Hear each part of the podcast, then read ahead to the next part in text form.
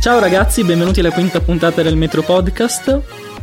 Questa puntata, l'oggetto della nostra discussione saranno gli oggetti.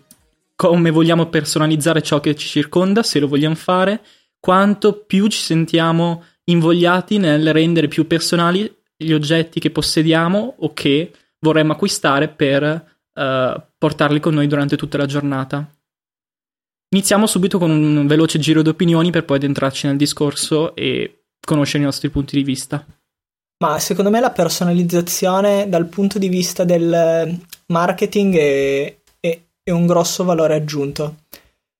Anche perché si parla di personalizzazione per legare un oggetto che può essere prodotto in massa ai gusti specifici di un consumatore o di una categoria di consumatori, per far sì che queste persone si leghino veramente all'oggetto e lo sentano proprio. Quindi facciamo per esempio un, un oggetto qualsiasi, viene prodotto in maniera massificata, ma se ha il tuo colore preferito, tu lo senti già un po' più tuo e sei più spinto a comprarlo. Legato al concetto sempre di essere legati a un particolare oggetto, avevo letto qualche tempo fa che la Apple mette gli schermi del computer a una certa gradazione in modo che le persone si avvicinino, li tocchino, li alzino e li mettano come più comodo per il loro angolo di visione. Questo toccare un oggetto che non è strettamente personalizzarlo, però è avere un contatto e avere un legame con l'oggetto, fa sì che si crei un legame emotivo che spinge di più a comprare. Mi pare che fosse proprio messi a 45 gradi per far sì che tu non lo vedessi totalmente chiuso, ma neanche riuscissi a vedere bene lo schermo, a vederlo aperto. Quindi eri proprio, tra virgolette, obbligato se volevi entrare in contatto con il dispositivo a fare qualcosa, che sia chiuderlo del tutto per sollevarlo e vedere quanto pesa, piuttosto che aprire del tutto per vedere com'è lo schermo. Ma io volevo buttarvi lì una piccola provocazione. Stamattina ho scritto un tweet veloce chiedendo agli altri cosa ne pensassero della personalizzazione. Ora provo a fare un attimino l'avvocato del diavolo. Secondo voi la personalizzazione può comunque in qualche modo andare a peggiorare l'esperienza utente? Rispetto a come era stata progettata inizialmente o in ogni caso comunque un valore aggiunto? Ma se posso, se posso farti una domanda, tu per personalizzazione intendi personalizzazione da parte di chi produce o personalizzazione da parte dell'utente, quindi magari il jailbreak o cose del genere? No, utente dico, non cose eh, aggressive come il jailbreak magari, ma comunque da parte dell'utente. Ma secondo me c'è un po' il... Um quel discorso che ci faceva tempo fa sulla limitatezza di certe applicazioni, quindi dal punto di vista dell'utente, eh, quanto puoi cambiare del, di una determinata applicazione eh, per poterla usare come preferi, come meglio, come ti trovi meglio, ecco. E, e, c'era quel dibattito del fatto che molti sviluppatori, per esempio quello di iWriter, eh, non permettesse alcuna personalizzazione perché temeva che l'utente con troppa personalizzazione, con troppa possibilità di cambiare, avrebbe creato uh, qualcosa che era totalmente opposto a, a, quello che era ergonomico per l'utente stesso. O anche Marco Arment con Instapaper all'inizio aveva limitato la possibilità di uh, modificare uh, la tipografia. Adesso questo è un po' un esempio specifico, però è un po' quello che accade un po' ovunque, secondo me. Almeno io vedo che ehm, con più riesco a... posso modificare una cosa, con più te- tendo a eh, modificare troppo di quella cosa e quindi eh, andandola a riguardare poi mi sembra anche troppo, eh, troppo esagerata rispetto a quello che in realtà è il mio gusto personale e quindi forse è meglio sempre eh, evitare di eh, personalizzare troppo. È anche vero quello che diceva Ste che eh, scusa Gian che rende quell'oggetto eh, in questo caso magari parlando di qualcosa di più fisico e non qualcosa di più legato al software, te lo rende più, più personale, più, eh, più proprio, ecco. Ma io penso che siamo passati in realtà da, da un'epoca di, mm, come dire, dalla mass production, che è partita dalla seconda rivoluzione industriale in poi, a quella che oggi secondo me è la mass customization, cioè la, la customizzazione di massa eh, la personalizzazione di massa in questo caso. Secondo me risponde a una vera e propria esigenza commerciale eh, importante per tante imprese, come diceva, come diceva Gian, anche dal punto di vista del marketing, ma non solo. Uh, poi è chiaro che dipende da alcuni limiti che spesso vengono date, prendo l'esempio del software, uh, dalle stesse produttrici sia di hardware che di software, uh, dove Android, ovviamente Google garantisce più libertà di personalizzazione nell'ambiente di default, più facoltà di scelta, ha magari un'esperienza un po' più frammentata, mentre per quanto riguarda Apple ci sono meno possibilità di personalizzazione, ma da quel punto di vista lì eh, diciamo che comunque si riesce ad avere, ad avere un dispositivo che abbia una, una personalità, un'affinità maggiore con la, con la persona che, che, appunto la possiede. Però ripeto, credo che sia un elemento fondamentale un po' anche della fase di, eh, di mantenimento dei dispositivi di oggi. Eh, Kevin Kelly eh, un po, di, un po' di mesi fa fece uscire questo articolo eh, che riguardava le, alcune leggi eh, riguardanti la consumer electronics, quindi eh, l'elettronica di consumo. E tra di, una di queste che mi ha sempre più colpito è stata tutto quello che compri a livello elettronico poi va mantenuto sia in termini di aggiornamenti che di altre cose. E, e di conseguenza riparazioni ad esempio. E il fatto di poter personalizzare tutto quanto è qualcosa che comunque è, è, figlio degli anni recenti, non era sempre stato possibile, così come le scarpe o la produzione eh, o la produzione altrimenti penso al sito della Nike perché per esempio permette di personalizzare le scarpe o comunque a oggetti creati su misura, vedi Etsy e, e tantissime altre realtà. È una caratteristica probabilmente del, di come si è sviluppata l'economia negli ultimi anni. Io sono d'accordo, vi faccio una domanda. Secondo voi potremmo anche fare un po' un parallelo di personalizzazione o non personalizzazione sia a monte sia da parte dell'utente negli ecosistemi di iOS e di, e di Android. Cioè sono impostati un po' in questo modo, ovvero uno è pensato per dare un'esperienza definita. Cioè Apple con iOS cerca di dare un'esperienza che è quella ed è uguale per tutti con determinati vantaggi, determinate limitazioni. Android sempre meno, però cerca di dare un qualcos'altro. Secondo me sì, come dici tu, uh, questo limitare è un, una sorta di uh, volontà del, del, produttore, in questo caso di, di, Apple, sia dal punto di vista del software che dell'hardware, uh, di incanalare l'utente su determinate scelte perché appunto se, secondo lui Uh, cioè, quindi secondo Apple è quella la strada giusta. Poi è chiaro che forse uh, su iOS Apple è anche tr- fin troppo restrittiva, infatti uh, abbiamo, avrà, vorrei molte più cose, molte più libertà di quelle che in realtà ci sono. Ehm, mentre appunto, come dicevi tu, con Android anche, hai tutte le, le, libertà che vuoi, ma hai anche i lati negativi di queste libertà e quindi... Uh, non sei, sei mai sicuro di quello, che, di quello, che, scarichi, non sei mai sicuro di, eh, di, quello che vai a toccare nelle preferenze e potrebbe ri, rivelarsi un, un aspetto negativo. Noi, voi quantomeno avete tutti l'iPhone, quindi siamo tutti Apple fans, eccetera.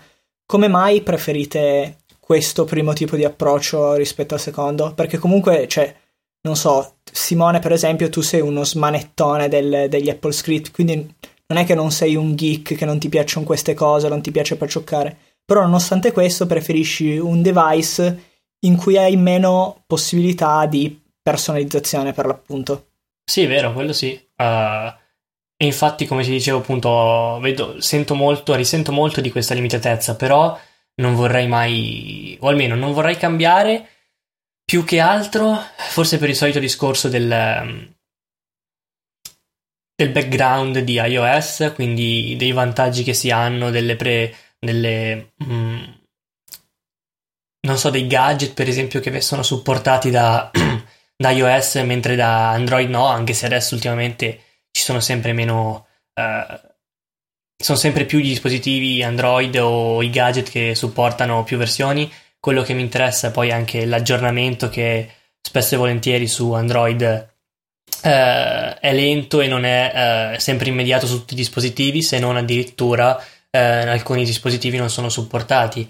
o, o ancora, per esempio, il fatto di essere sicuro che comunque eh, non al 100% ma con una buona probabilità quello che scarico dall'Apple Store è qualcosa di sicuro e non eh, un, un, qualunque mh, mm, applicativo, una qualunque applicazione scritta da qualcuno che è più eh, che è malintenzionato, ecco.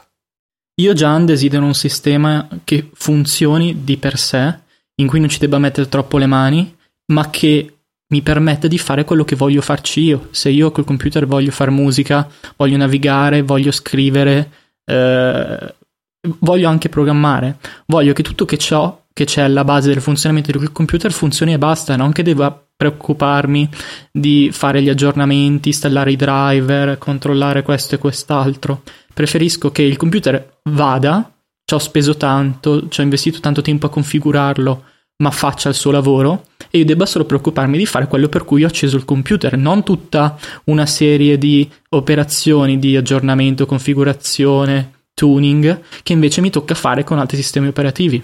E questa è una cosa. Un'altra invece è il fatto di avere la facilità estrema di fare un reset e tornare a delle impostazioni di fabbrica, sto parlando dell'iPhone ad esempio, e di avere ancora un sistema, non dico pienamente funzionante, ma che mi permette di fare il 90% di quello che ho bisogno. Perché se io adesso prendo l'iPhone, gli faccio un reset completo, ho comunque un browser che funziona piuttosto bene, Safari, ho comunque iMessage, ho comunque immagini piuttosto che posso installarci GarageBand, iPhoto e ho un sistema già con 3-4 applicazioni eh, quasi totalmente funzionale per quelle che sono le mie necessità. Uh, io sono sulla stessa falsa riga di Stefano e mi permetto di fare una distinzione in più.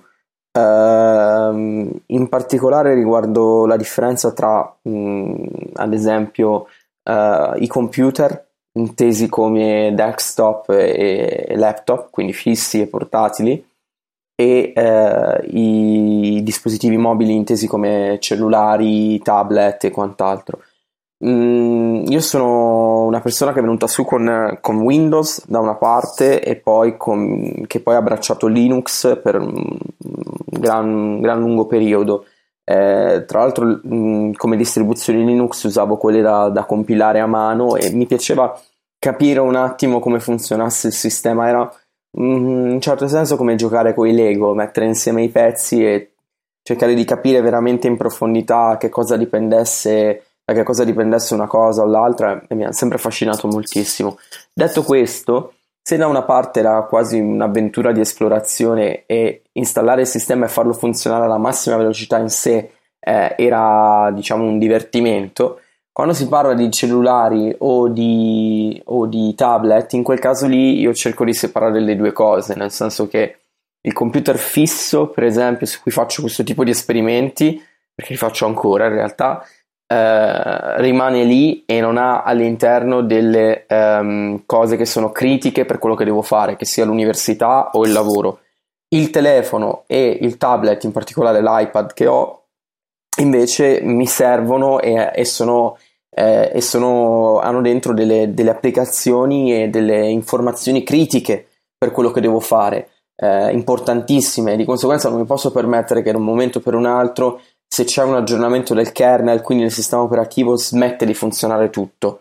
Eh, oppure del fatto che per avere una funzione particolare eh, di cui ho bisogno, eh, quella funzione magari ehm, non va 5 volte su 6 e devo impostarla in una particolare maniera per, per farla andare. Il motivo per cui ho scelto Apple è proprio perché, eh, per quanto riguarda i dispositivi mobili, ovviamente, è proprio il fatto che funzionino e come diceva Ste poter fare un, un reset, tornare alla, alle impostazioni di base così velocemente, avere un sistema che tutto sommato funziona senza grosse problematiche, senza troppe applicazioni di terze parti, è, è, sicuramente, è sicuramente ottimo. Quindi la mia distinzione parte da quello. Ci sta, no, io sono perfettamente d'accordo con voi. Io scelgo, ho scelto Apple non per lo smartphone, perché attualmente ho un Windows Phone e penso che passerò ad Android, ma più per questioni di prezzo. Che peraltro, ma ad esempio il MacBook ho un MacBook e il... ho un iPad che adoro e utilizzo tantissimo. Il motivo è semplicità. Cioè io voglio usare un device e non voglio sbattermi perché sono pigro e va bene così. Secondo me funziona bene, mi trovo bene, mi piace anche da un punto di vista estetico, quindi sono contento, diciamo che mi sento che siano soldi ben spesi. Tutto questo parlare di Android e Apple mi ha fatto venire in mente un po' una cosa. Questo periodo ci sono stati un sacco di acquisizioni, ovvero mi viene in mente ovviamente Facebook che compra WhatsApp, mi viene in mente Google che compra Nest. Cosa ne pensate di queste contaminazioni? A me piacciono un sacco, nel senso che mi sembrano un'ottima occasione di scambio di conoscenza, eh, sia a livello di sapere più teorico che di conoscenza pratica, tra compagnie che si occupano di ambiti completamente diversi. Nel caso di uh, Tesla, ad esempio, per quanto riguarda le macchine, uh, che diventano sempre più oggetto d'attenzione per il mondo tecnologico. Mi viene in mente, ad esempio, la Google Car. Uh, mi viene in mente sempre come contaminazione quella dei wearable device di cui abbiamo parlato nelle ultime puntate. Uh, sono tutte occasioni di scambio tra due ambienti che probabilmente la, uh, la società considerava fino a poco tempo fa due cose completamente separate o che comunque rimanevano indietro l'una rispetto all'altra per imparare l'una dalle altre e migliorare in un certo qual senso. Ah, io credo che mh, mm, ci siano state comunque delle eh, impostazioni diverse e con un, un, comune denominatore che è quella della strategia di lungo periodo. Eh, se nel, nel, raccontare comunemente le grandi società tecnologiche si vede sempre la velocità e diciamo la capacità innovativa, la capacità di muoversi velocemente e a volte anche rompere le cose, secondo me queste, queste realtà come, come Apple, come Facebook, come Google stanno stanno imparando, ma in realtà non è una cosa recente, già ultime, le ultime mosse strategiche degli anni passati hanno dimostrato di, che queste aziende stanno cominciando ad avere una visione di, veramente di lungo periodo. E per le, due, per le due acquisizioni di cui citava Gian in particolare, quella di Facebook, di WhatsApp e, eh, e invece quella di Google di Nest, secondo me rispondono a due esigenze diverse. Quella di Facebook riguardava il consolidare la sua presenza in ambito mobile Uh, leggevo sul blog di Felix Salmon di, di Reuters uh, che lui diceva che la, che la hype o la quotazione in borsa di Facebook sia stata un disastro. Uh, e poi in realtà a un anno e mezzo di distanza Facebook si è rimboccata le maniche, ha seguito i consigli tra virgolette degli analisti e degli investitori ed è andata a investire pesantemente sul mercato mobile ed effettivamente suoi, la sua pubblicità nativa all'interno del feed di news di Facebook ha, fatto, ha, fatto, ha avuto particolari risultati le compagnie effettivamente lo usano. Di conseguenza l'acqu- l'acquisizione di WhatsApp rimane in un contesto di eh, diciamo consolidamento del, del, mm, del, come dire, della market share internazionale sul, nel, nel, nel mobile perché ovviamente WhatsApp è più diffuso all'estero piuttosto probabilmente che negli Stati Uniti. Eh, per quanto riguarda invece quella di Google di Nest, eh, c'è questo interesse che ha Google da diverso tempo nei confronti di tutto ciò che riguarda sia robotica che domotica, ma in generale eh, automatizzazione.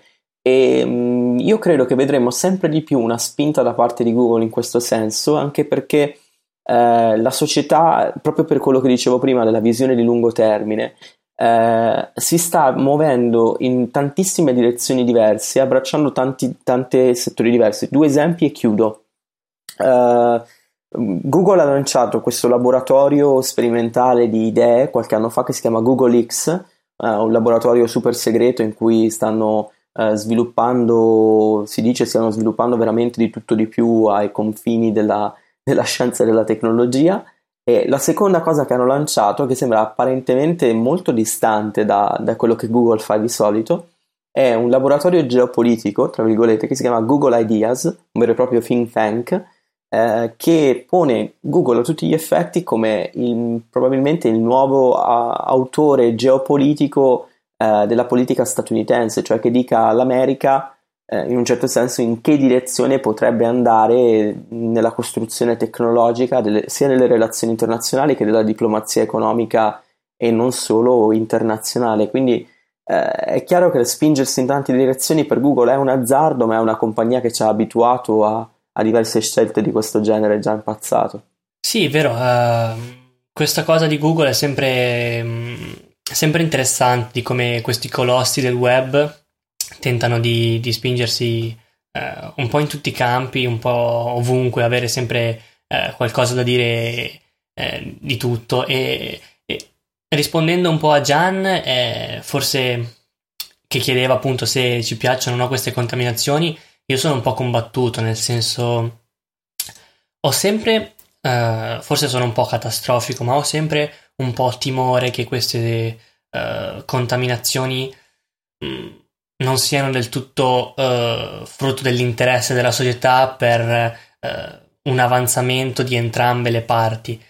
forse adesso è un po' esagerato, ma nel caso di, di Facebook ho letto che compra WhatsApp, ho letto appunto una, una cosa molto interessante come, che sottolineava come eh, per esempio nei paesi in via di sviluppo, eh, in particolare in Africa o anche in Sudaf- in, eh, nelle parti ehm, meridionali dell'Asia, eh, Facebook sia utilizzato in pochissima percentuale, del, in alcuni casi addirittura meno del 2% della popolazione, mentre invece WhatsApp eh, ha percentuali che superano il 50%, se non addirittura il 70-80%.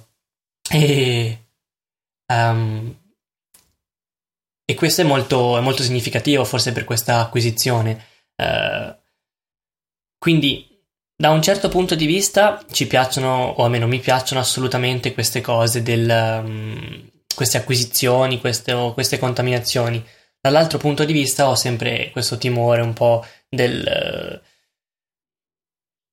del non so, dell'estinzione, anche se non è proprio il termine adeguato, della società più piccola nei, per, um, per, colpa della società più grossa. Ma guarda, guarda io mi, mi, riaggancio subito a quello che hai detto, ovvero di WhatsApp nel sud-est asiatico, nelle parti meridionali dell'Asia. non è male.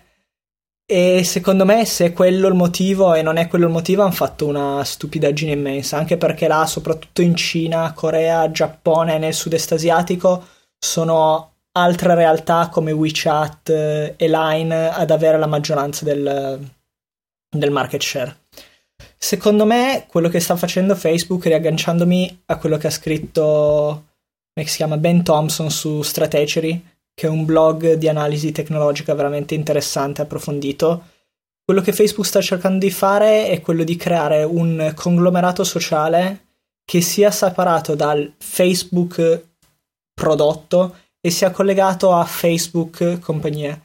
In che senso, se voi notate, sia WhatsApp che Instagram, che sono state le grosse acquisizioni di Facebook in questo periodo, non stanno andando sotto il marchio Facebook. Cioè Instagram rimane Instagram, WhatsApp rimane WhatsApp.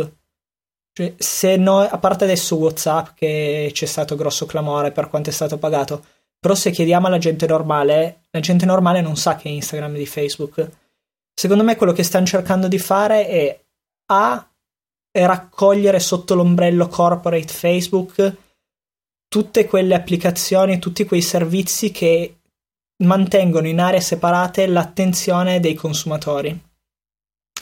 E quindi cercano di avere il più possibile l'attenzione dei consumatori allo stesso, sotto lo stesso ombrello. Adesso non so quali siano gli obiettivi di lungo periodo perché nessuno lo sa, però è una strategia molto più interessante rispetto a, per dire, comprarsi WhatsApp e integrarlo in Facebook Messenger, che sarebbe una stupidaggine tremenda. Tu dici che Facebook sta comprando questi servizi per espandere il proprio mercato e nel momento in cui l'acquista e l'utente finale non lo sa, l'utente sta utilizzando un servizio, non sa che il proprietario di quel servizio è Facebook, lo utilizza comunque, in ogni caso entrano dei soldi o comunque entra guadagno in qualche modo per, in questo caso, Facebook. Più, più che guadagno, attenzione. A- attenzione, ok. Uh, e se invece Facebook o chi per essa stesse, uh, utilizzando questi servizi per studiare un attimino, vedere come vanno e per cercare il modo di integrarli a proprio vantaggio, ma senza perdere gli utenti iniziali, se Facebook stesse cercando di rendere Instagram un qualcosa di integrato con l'idea di Facebook che sta anche cambiando da quando è uscito Facebook Pages, l'idea che le persone potrebbero avere di Facebook sui dispositivi mobile potrebbe essere diversa da quella di una semplice timeline.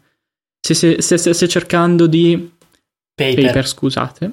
Stesse cercando di uh, integrare in maniera proficua WhatsApp con Facebook Messenger, nel senso se io ti mando un messaggio dal telefono lo posso vedere anche sul computer e viceversa e renderlo un'esperienza di messaggistica più interessante di quella che offre attualmente WhatsApp, che ricordiamolo è forse l'unica rimasta a essere relegata all'utilizzo solo sul cellulare e non anche sui tablet e sul desktop. Secondo me è una prospettiva di uh, contaminazione più interessante rispetto alla mera chiusura di Facebook Messenger e cambiare il logo di WhatsApp e farlo diventare bianco e blu.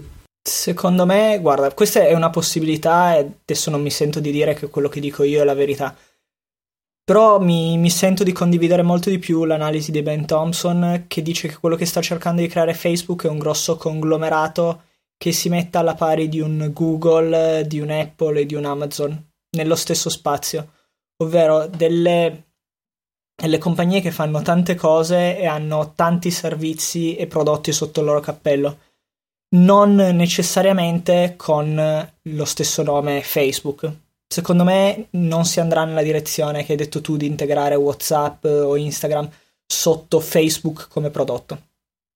Però direi che lo vedremo col tempo. Diciamo che eh, effettivamente, anche dal punto di vista eh, di, di, una potenza economica, eh, avere quelle, tutti questi servizi così popolari, così importanti, così potenti, accresce sicuramente eh, la forza, eh, anche chiamiamola politica, che ha, eh, che ha Facebook stesso eh, nei confronti delle altre cose, nelle altre potenze web, cioè nel senso avere um, tutti i servizi dalla propria parte sotto il proprio tetto, appunto, è um, molto più interessante che avere una frammentazione del, um, dei vari servizi. Io concludo solo dicendo una cosa eh, che secondo me eh, è più importante per, eh, per, gli utenti, ovvero che eh, a differenza di come sembrerebbe andare le cose, eh, avere un'integrazione di, dei due servizi porterebbe a vantaggi per entrambe le parti, mentre tenendo il servizio separato, è vero, siamo sicuri che il servizio rimarrà come è, ma non siamo invece sicuri che ehm, ci saranno migliorie.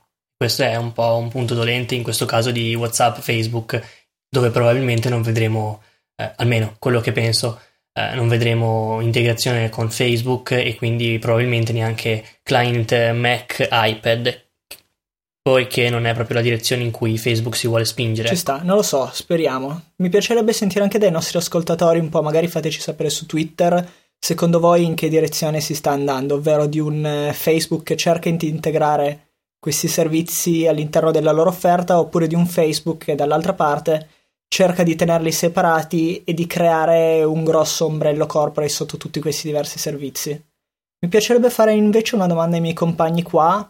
Non so se avete sentito che la scorsa settimana o qualche settimana fa Elon Musk, CEO di Tesla, che per quelli che non lo sanno, spero siano in pochi, è la, la casa produttrice di automobili elettriche.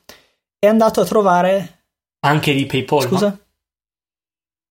Eh, mente anche di PayPal. Sì, Elon Musk e... sì. era anche l'ex CEO fondatore di PayPal, tra le altre cose. È Quindi un, uno che ci È un luminario, un genio. È andato a trovare esatto. Tim Cook e si sono fatti una bella chiacchierata di cui ovviamente noi non sappiamo niente, non possiamo fare altro che speculare. Andrea, secondo te che cosa si sono detti là dentro? È chiaro che come dici tu, probabilmente tutto quello che sto per dire è, è pura speculazione, quindi io credo che abbiano affrontato due, due scenari, uno scenario di breve termine e uno scenario di lungo termine. Lo scenario di breve termine sicuramente riguarda l'integrazione maggiore dei sistemi iCar che eh, Apple aveva già presentato l'anno scorso con BMW e alcune altre case per integrare Siri e alcuni comandi particolari dell'iPhone direttamente nelle automobili.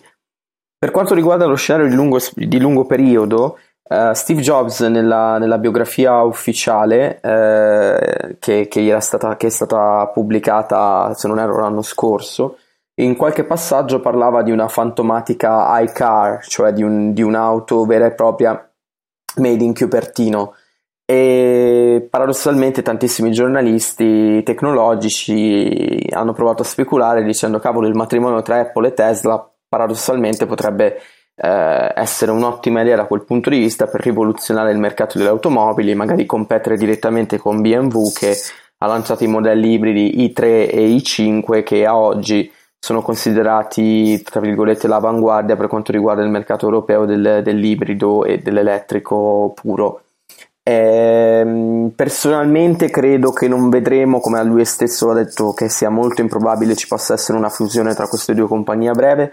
Credo però che Elon Musk sia eh, come persona io ne nutro una gigantesca stima, chi mi segue, chi mi segue su Twitter lo sa, eh, un personaggio veramente che può essere considerato forse anche più del, del, nuovo Steve Jobs, nel senso che racchiude veramente tantissime caratteristiche personali in una sola persona, eh, si è veramente in ogni settore in cui è entrato lo ha, eh, lo ha veramente rivoluzionato dall'interno. Vi faccio un esempio con SpaceX eh, è stato il primo a creare un, un, vero e proprio vettore spaziale privato quando poi in realtà le, le grandi agenzie eh, spaziali pubbliche hanno sempre avuto il monopolio, tra virgolette, da questo punto di vista, è stato uno dei pionieri del, delle compagnie private, insieme ovviamente alla Virgin Galactics e, e altre, eh, per, nell'andare nel, nello spazio. Quindi eh, credo che se Elon Musk sia effettivamente il, il, nuovo genio, tra virgolette, forse il genio più vicino alla nostra generazione, più di quanto non lo sia stato Steve Jobs, in termini ovviamente semplicemente anagrafici,